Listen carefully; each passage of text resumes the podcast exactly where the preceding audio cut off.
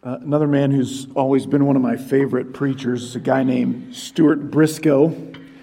Um, he's in his nineties now, but uh, years ago, he told a story about a, a good friend of his who uh, was asked to, to do a funeral for a, I don't remember if it's a soldier or a veteran, but either way, uh, his family and his military friends uh, of the deceased um wanted the military to play, play a role in the service. And, and this was at a big funeral home in the Milwaukee area where Stuart ministered for so long. And and uh, the, the pastor wasn't familiar with this funeral home, but went, and they were deciding how his military buddies could best honor their friend.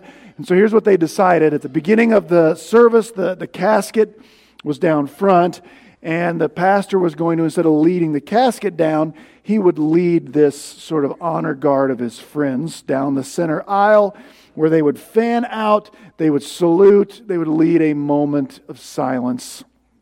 And then the pastor would lead them uh, out the side door. And that's that's what they did. The, the pastor led them in quiet military precision. They marched to the front, they fanned out, salute, moment of silence.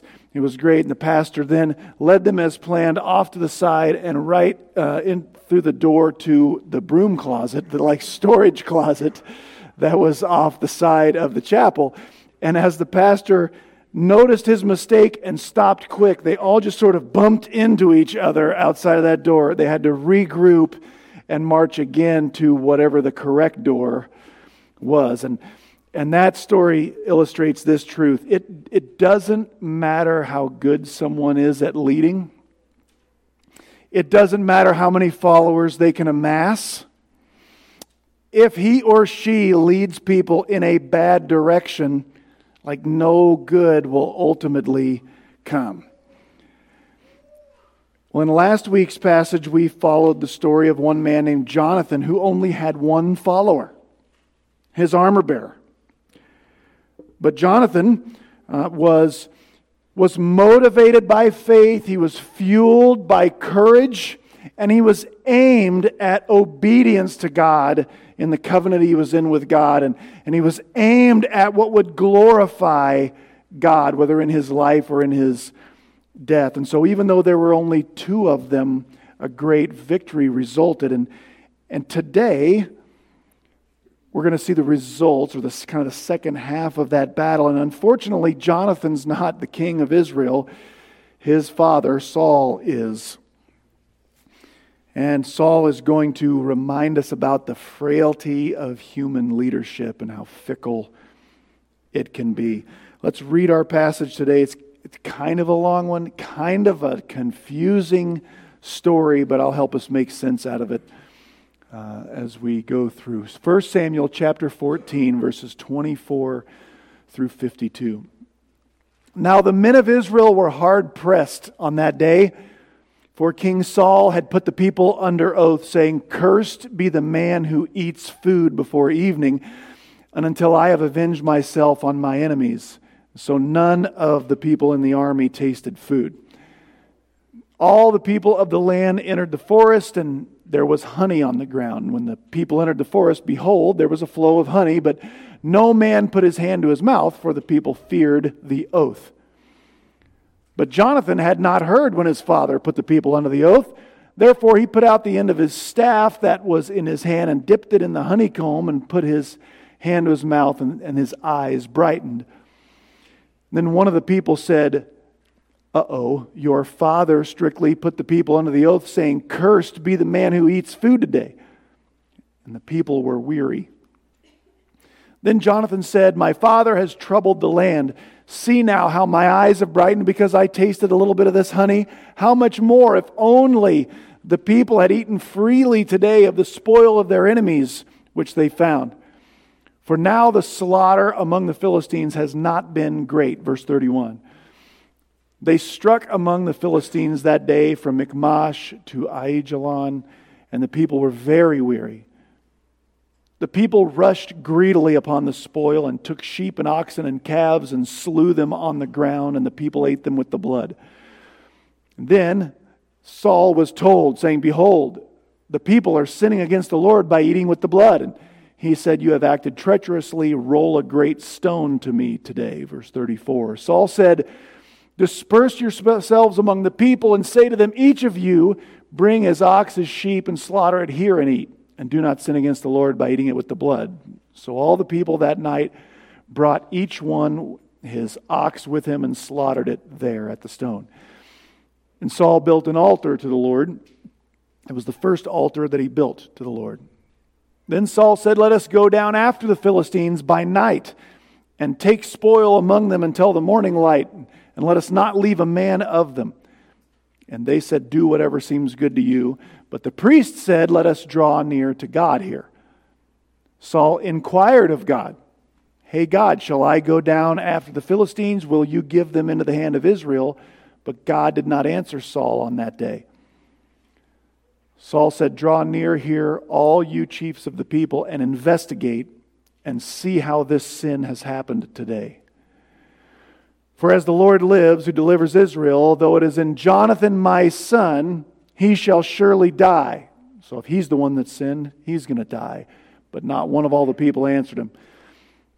And then Saul said to all Israel, you shall be on one side, and I and Jonathan my son will be on the other side. And the people said to Saul, do what seems good to you. Therefore Saul said to the Lord, the God of Israel, give a perfect lot. And Jonathan and Saul were taken, but the people escaped. Saul said, cast lots between me and Jonathan my son. And Jonathan was taken.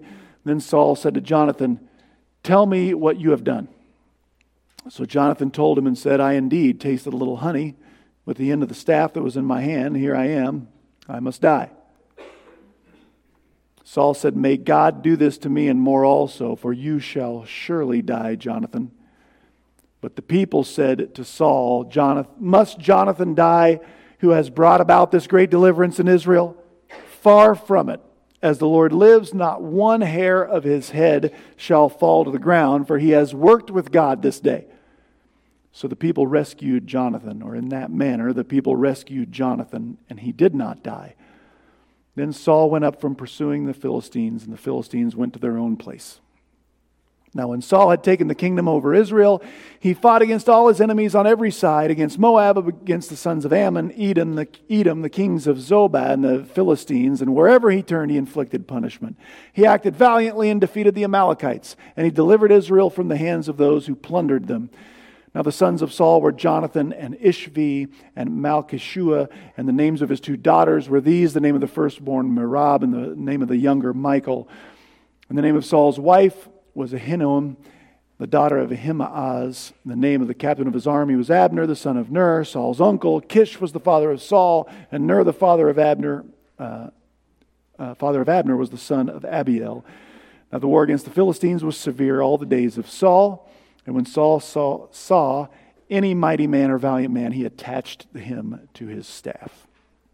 There's our passage today. We pick up, like I said, really sort of a, in the middle of this battle that broke out last week. So Israel's chasing a defeated enemy, but the enemy's not the problem in this passage. King Saul is the problem in this passage. Verse twenty-four says, there is a problem. The men of Israel, the army was hard-pressed that day, but they weren't hard-pressed by the Philistines. They were hard-pressed for, because King Saul had put the people under an oath. Here was the oath. Paul, Saul basically made everyone raise their right hand and promised to not eat anything all day that day they fought. When he finally decided... If you were here last week, if you finally decided to go help Jonathan, who had started this victory, but Saul said, before we go, no breakfast. Nobody eats anything. Does that seem like a dumb plan? If it does, you're paying attention. Like if your kid's coach said nobody can eat any, anything the day of the big game, right? And we don't play till that night. You'd think that per- he was a crazy person, and you might be right. It's a bad idea. And I want you to know this is there's nothing biblical in this. This is all Saul and none of God. What would motivate such a seemingly silly plan? Well, Saul tells us, pay attention here. He says, And I put a curse on anyone who eats before, before evening, until the day's over, and until I have avenged myself on my enemies. Do you hear the direction in which Saul is leading this thing? Saul leads selfishly. I mean, this really is some like tin-pot dictator stuff. This sounds like something uh, like Idi Amin if you, or Saddam Hussein or, or someone like that would have said. He basically said, you don't get what you need until I get what I want. And when leaders lead selfishly, they got to do stuff like this. The common cause is not what motivates everyone, because what we're because we're not headed toward the common cause. Our aim is me as the leader, my desires and my wants. Well, how do I get other people to follow me in just pursuing what I want? Well, I make them scared to not follow along. You use fear to coerce loyalty. That's what Saul has sort of stumbled into. So men are following, Saul is leading, but they're not going in a good direction. So trouble is likely ahead. We find that trouble beginning in verse twenty-five when uh, the, the victorious Israel Israeli army finally joins Jonathan in pursuing the enemy.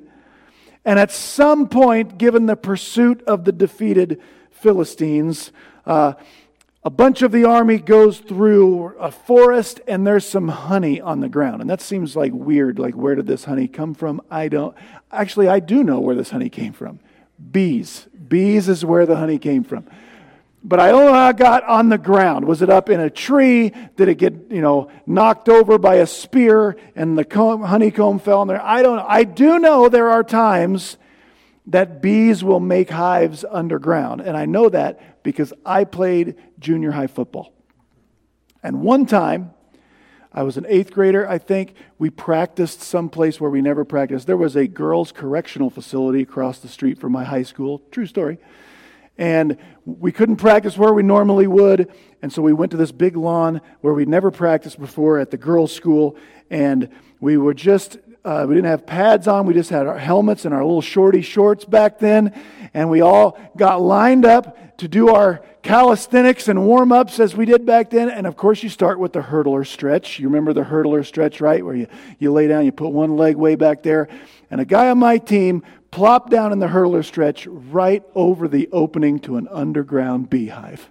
And that's when I learned bees sometimes make hives underground. When I close my eyes, I can still hear his screams to this day. That has nothing to do with this passage, but I knew that's my only chance to tell that story right there.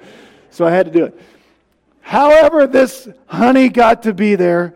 As the soldiers are streaming through there, Jonathan sees the honey, and he takes the opportunity to, to eat some. He uses his staff. Maybe there's bees still on it. I don't know.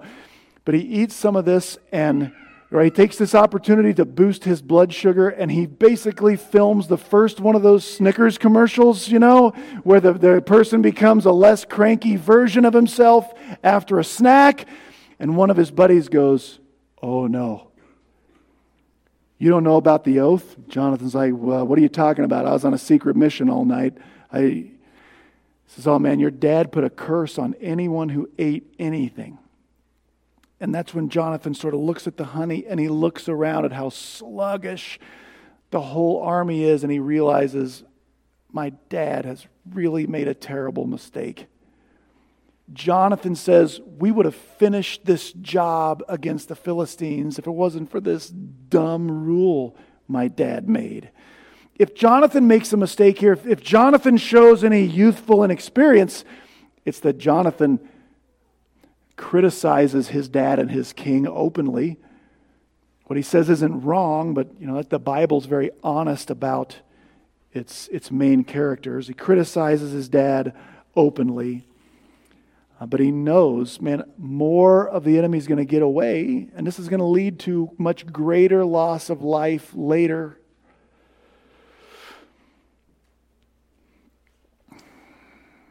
Uh, and we put that aside for a sec.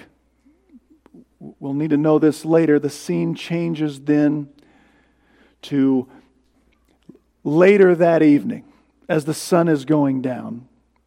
We learn that the soldiers in the army, most of them, many of them, sin. Now, they don't sin by disobeying Saul's order to not eat. Uh, they don't disobey that at all. They disobey by by breaking a command of God. There's, you know what the food laws are for Jews, for is for the Israeli people? In the in the law, God gave Israel only. We're not under the food laws, but Jesus made that clear. The New Testament makes that clear. But But God gave Israel these really weird rules about what they can and can't eat. And some of them, they're just weird. They just serve to, to keep Israel distinct and separate. And among those rules, where God tells Israel what they can and can't eat, among animals that they can eat, one of God's rules was that they animals had to be slaughtered in a way where the blood drained from the animal before any meat was butchered from the animal. Every Israeli soldier knows that's in the law. But what they do, as soon as the sun goes down, they're released from this oath. The day's over. And so we're told they just start pouncing on the animals that were the Philistines' animals. We're told they butcher them on the ground, or they kill them on the ground. That just means they weren't elevated. They weren't drained. They don't wait. I don't even know if they cook the things, but maybe they do. But regardless, it's sin. It's wrong. Because God said a Jewish person, an Israeli person, can't eat that. Well, that's told to King Saul. And so Saul is like, oh man, we may have made God mad here. He orders this huge stone to be rolled in, which becomes a makeshift butcher shop. And he says, send the word, tell everybody to bring animals here. This is where they have to be killed. They can be elevated on this stone. The, the blood will run down, and, and this will be our uh, our butcher shop. And then uh, Saul built an altar to the Lord, which is not the stone, it's separate. Presumably that's to try to make atonement for the sin of the army. Does that make sense?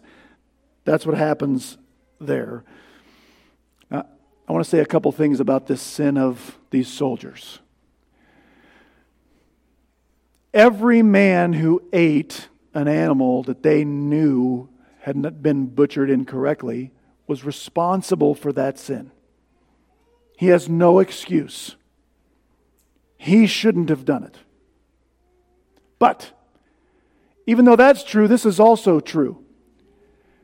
Saul made that sin more likely. If his men were not completely famished, they would have been more likely to do this correctly. Had they been able to, as they run through a camp, an abandoned camp of the Philistines, pick up a little bread and eat it on their way through, this sin would have been less likely, logically speaking, correct? So both those things are true. We are responsible for our own sin. We also can make of sin in other people more likely by the way we treat them, by the way we act. Both of those things can be true at the same time. Now, the scene changes again later that evening.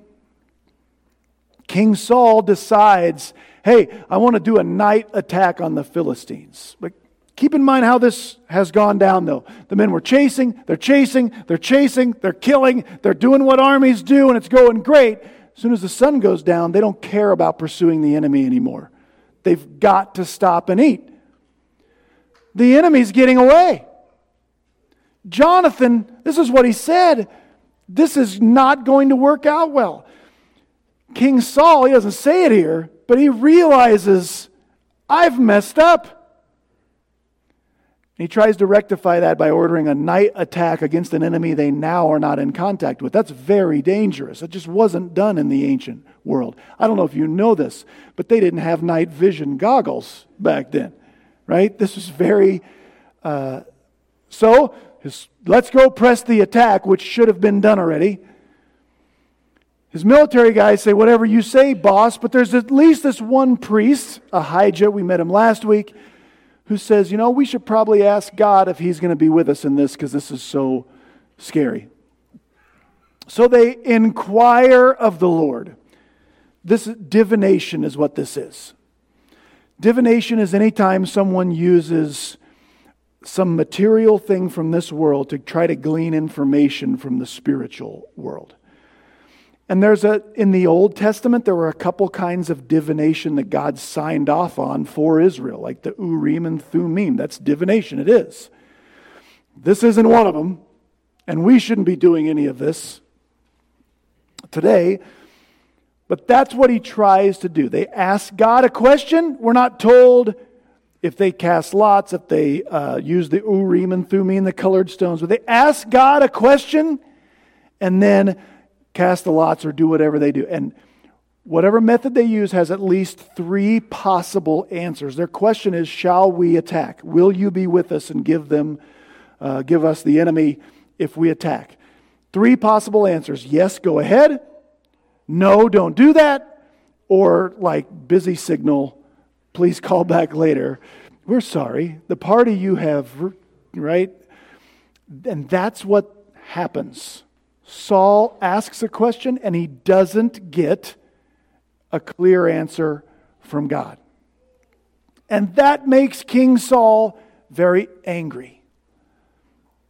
That's why Saul says, we are going to launch an investigation to see who is at fault, who sinned the sin that has cut off communication between God and me. Because God's not talking to me. I keep getting a busy signal. So let's investigate this, get to the bottom of this. Now, I'm going to go quickly through his investigation. We're not going to talk about his investigative technique here because this whole thing's a sham. No matter what this investigation uncovers, know this. Saul is the reason God's not talking to Saul. Do you know how I know that? Because God gave King Saul like a hotline to hear from God. What was the name of that hotline if you've been here for a few weeks? Samuel. The prophet Samuel worked right with King Saul to tell Saul exactly what God said. But Saul didn't listen. So Samuel, the, the red hotline phone, left. Like, you won't listen to what I say. You won't listen to what God says. So good luck. You're on your own. So Saul, and this is very common with leaders who try to lead things in selfish directions. Anytime something goes wrong, what do they want to do? Find someone to blame. Find someone to point the finger at. Here's something else that's very common with people who actually, I'm leading this about for what's best for me. So people think, I'm awesome, so I make more, so I whatever. It's really hard to stomach when someone else does well. If someone else gets positive attention. If someone else gets some accolades or acclaim. So in my opinion, there's two possibilities here. Either God makes sure this investigation points at, at Jonathan. I think King Saul makes sure this points at Jonathan. I think we're seeing a glimpse inside of King Saul's heart, and boy, is it dark in there. I think he wants to get rid of his son. Because the men know who the real, like, man of God is, courageous leader. And Saul can't stomach anyone being spoken well of, being adored, being followed. However this goes down, this investigation, this sham of an investigation does point at Jonathan. And so Saul says to Jonathan in verse forty-three, what have you done? Does that sound familiar? If you've been here for a few weeks, tell me what you have done. It's exactly what the prophet Samuel said to Saul a few weeks ago. What have you done? What did King Saul do when he was asked that question? What have you done? Oh, I couldn't help it. You didn't come on time. It's the men's fault, right? Find someone else to blame, justify, rationalize, projection. Look at what Jonathan does when he is called on what he does wrong. What have you done? He's like, well, I tasted honey. I ate. You said we weren't supposed to eat. The punishment is death. So I guess it's my day to die. Very different from his dad. Also notice, here's how self-focused Saul has become. It makes perfect sense to Saul. He thinks people will buy this. The big sin here, the big problem here, is that someone disobeyed me. Right? Saul can take or leave what God says to him clearly. But let someone disobey Saul, and boy, that's when heads start to roll. Fortunately for all who are involved, the army's having none of this. The army, the men step up and say, Jonathan ain't dying. Should Jonathan die, he who has brought about this great deliverance in Israel? Boy, I bet Saul didn't like that line. From a human perspective, Jonathan is the military hero of the story. Now, God is the one who brought the victory. Jonathan said that before he ever did what he did last week. But the men know Jonathan's the real hero. That's why I believe his dad in this moment wants to get rid of him. And they say, you can't do it, King. And Jonathan is saved. That's the story. There's one paragraph attached here we read. I'm not going to put it on the screen again. It's very interesting that it's here, but that's about the only interesting part of it. Uh, verses, what, forty-seven through fifty-two, that's the summary of King Saul's career.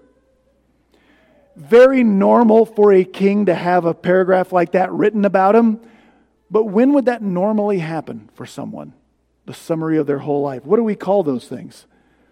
It's an obituary. And they happen for kings all the time, but they usually happen like after they're dead, at the end of their life. Saul doesn't die till chapter thirty-one. So part of this is like, what, what's this doing here? Well, it's here because Saul is not done being alive. We're not done with Saul, but God is done with Saul. In chapter fifteen, God is going to reject this dude as king. And so I think that's why the author puts his obituary, his his career summary here. But that's the end of our very sort of confusing story. When you understand it, it, I mean, it might be confusing, but it is, as all Scripture is, it is useful for teaching and for correcting. There's some valuable lessons in here. I picked out four. If we will allow God's Word to correct us and to teach us, I think this passage can do just that. Four things from this passage I want you to take home. First, confusing man-made rules with God's rules always eventually leads to trouble. This was always a problem for Saul, right? You can do this in a, in a number of different ways. You can be confused that a rule you made up actually is God's rule, or you can just confuse them in priority. Like, and that's kind of Saul. Saul seemed to know what God's rules were. That's why he got upset that the men ate the meat with the blood in it. But which one made him angrier, when people disobeyed God or when people disobeyed Saul? Right?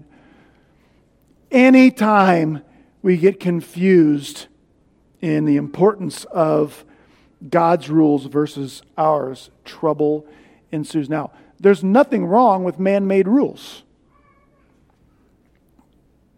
in the right context.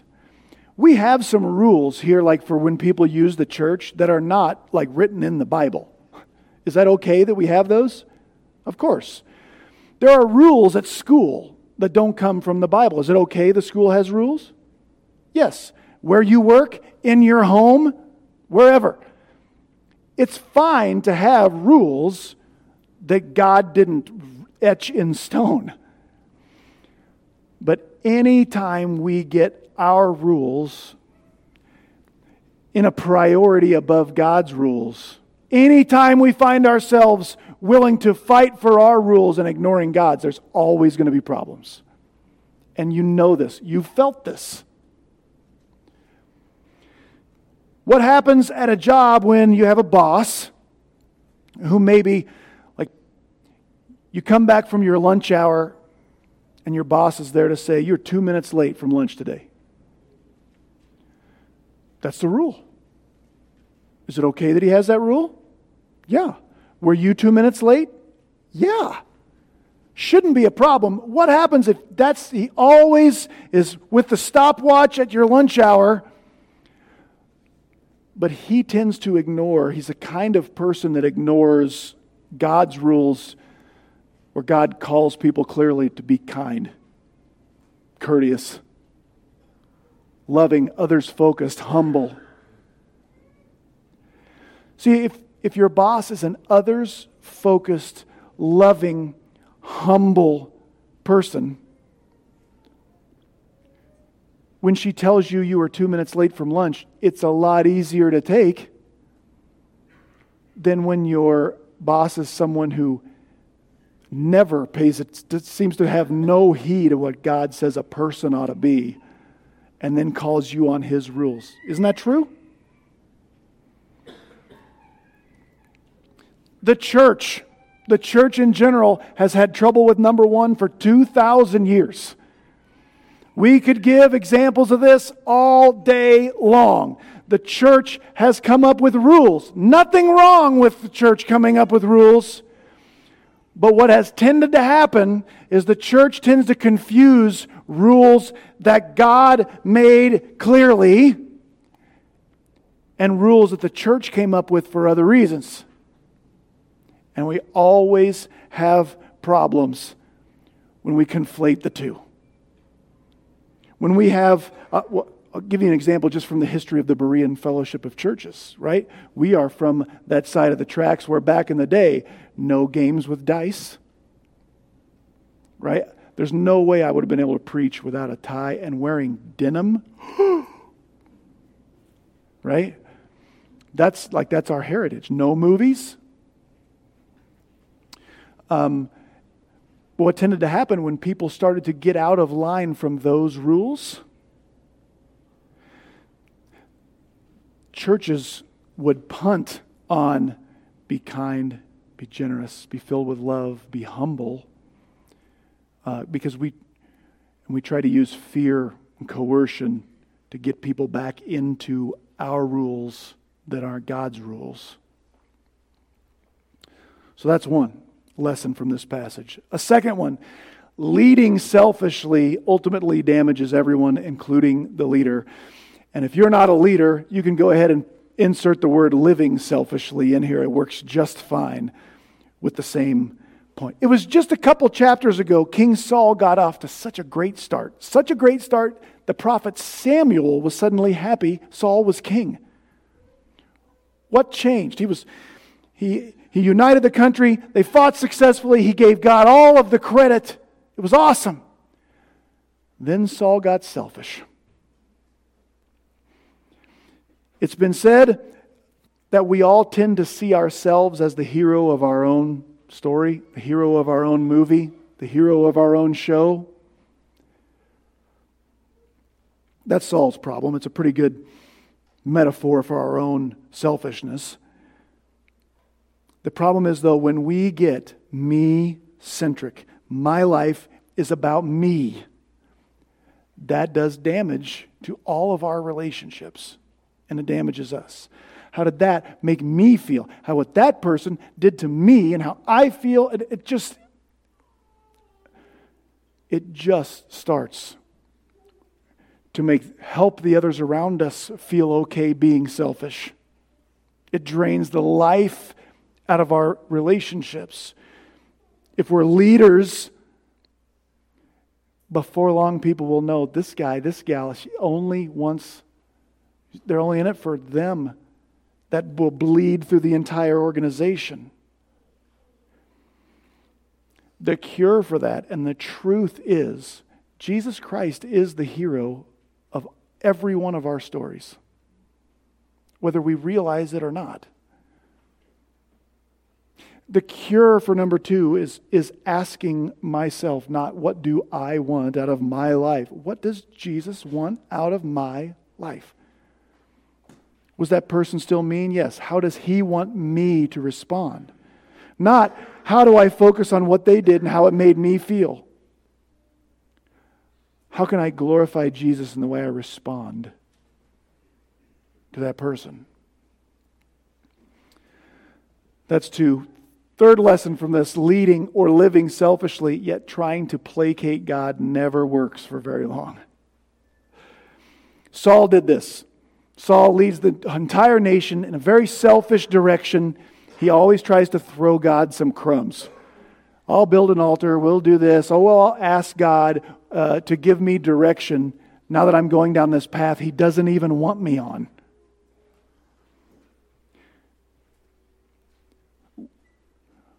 In general, it's really hard to, to not fall into this one.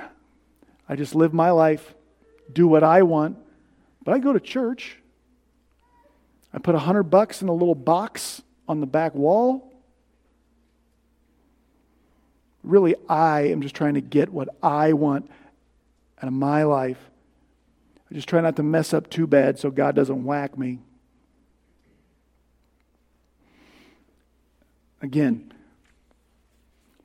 who is going to be the hero of your story this year? You or the one you call Lord? Then finally, hearing from God must start with the stuff he's told us clearly. King Saul had been ordered very clearly what to do and what not to do, and he disobeyed that. But then, later on, when he wants to hear from God, he, you know, asks God, please lead me down this path you don't even want me on. Right? God doesn't work that way. When we want to hear from God, we have to start with what he has told us clearly. Right?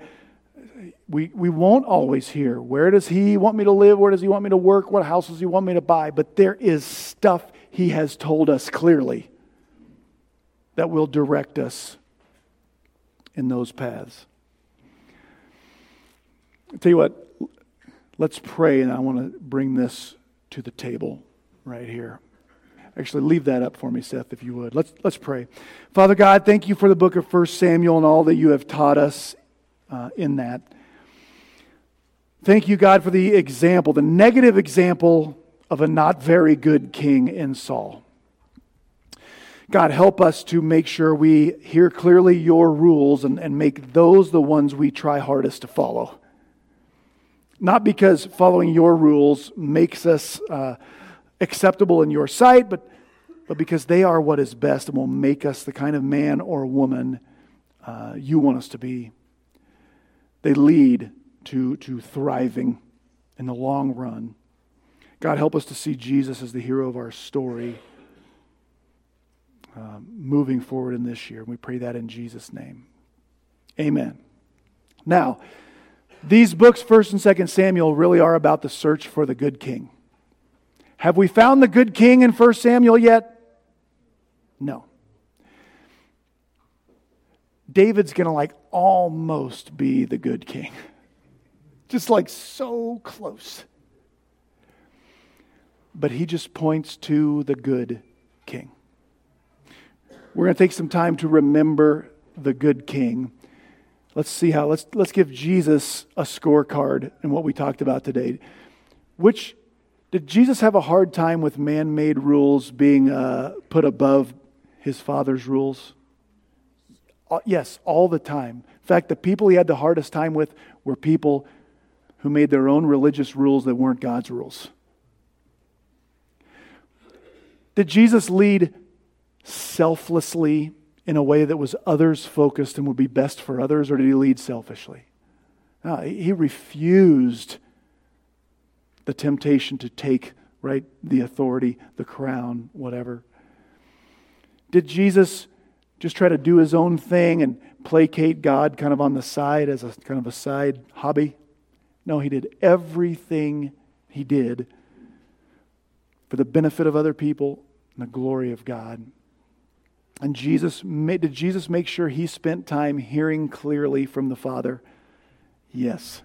If Jesus needed that, how much more do us? So now let's spend some time. I'm going to pray for the symbol of his body, the bread, while the guys come forward. Let's spend some time uh, in communion with the good King this morning. Let's pray. Father God, um, you told us to remember as often as we pass these plates that you allowed the good King to be destroyed due to our sin. And so we want to spend some time in remembrance uh, of that sacrifice and of that obedience. And the most others-focused thing anyone has ever done for us was the Lord Jesus uh, leading by sacrifice, leading by losing, and uh, overcoming by submitting to the will of the Father. As the bread comes around, bless our time as we remember his body broken for us. In Jesus' name, amen.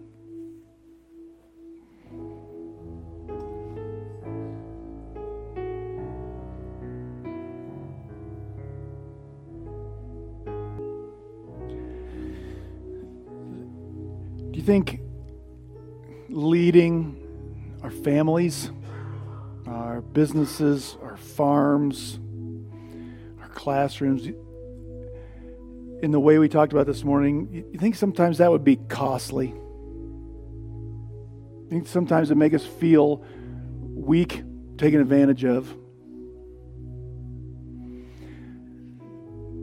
It will. But there's there's a great leader who has gone ahead of us in, in leading that way, who would allow the very ones he created to nail him to a wooden cross, spit on him, and to mock him just for their own good. The night before that happened, he took some bread and he broke it and he gave it to his disciples. He told them, "This is my body. It is broken for you." And he asked them to do this in remembrance of him.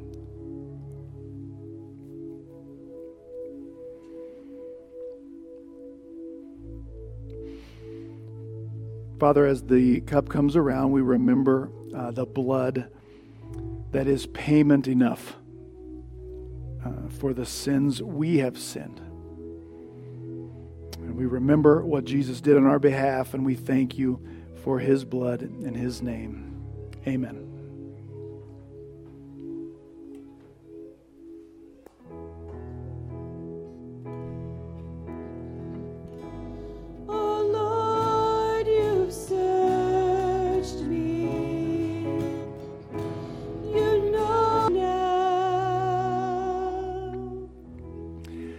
The, the, the, we're seeing a contrast between Jonathan and Saul. Soon that's going to turn into a contrast between Saul and David, and Saul's always the bad example.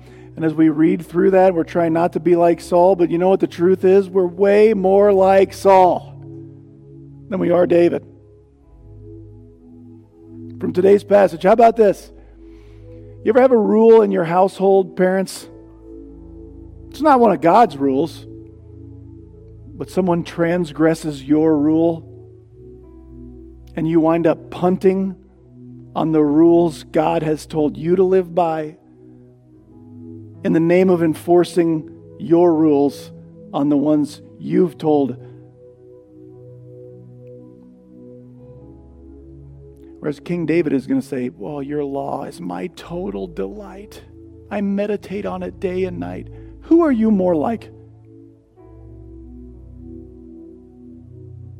Yet we just sang a song over and over. We said, "I know you love me."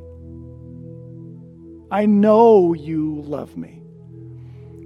How can both sides of that be true? How can we be so much like Saul, one of the worst examples in the Bible, and stand together and sing, I know you love me? How do you know? This is how you know. Because he was nailed to a cross by people he created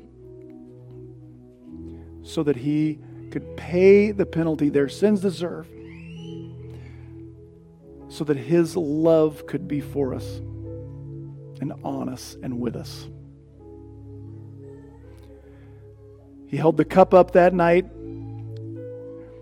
So this is the cup of the new covenant. That's where we get the forgiveness of sins. And he said, do this in remembrance of him.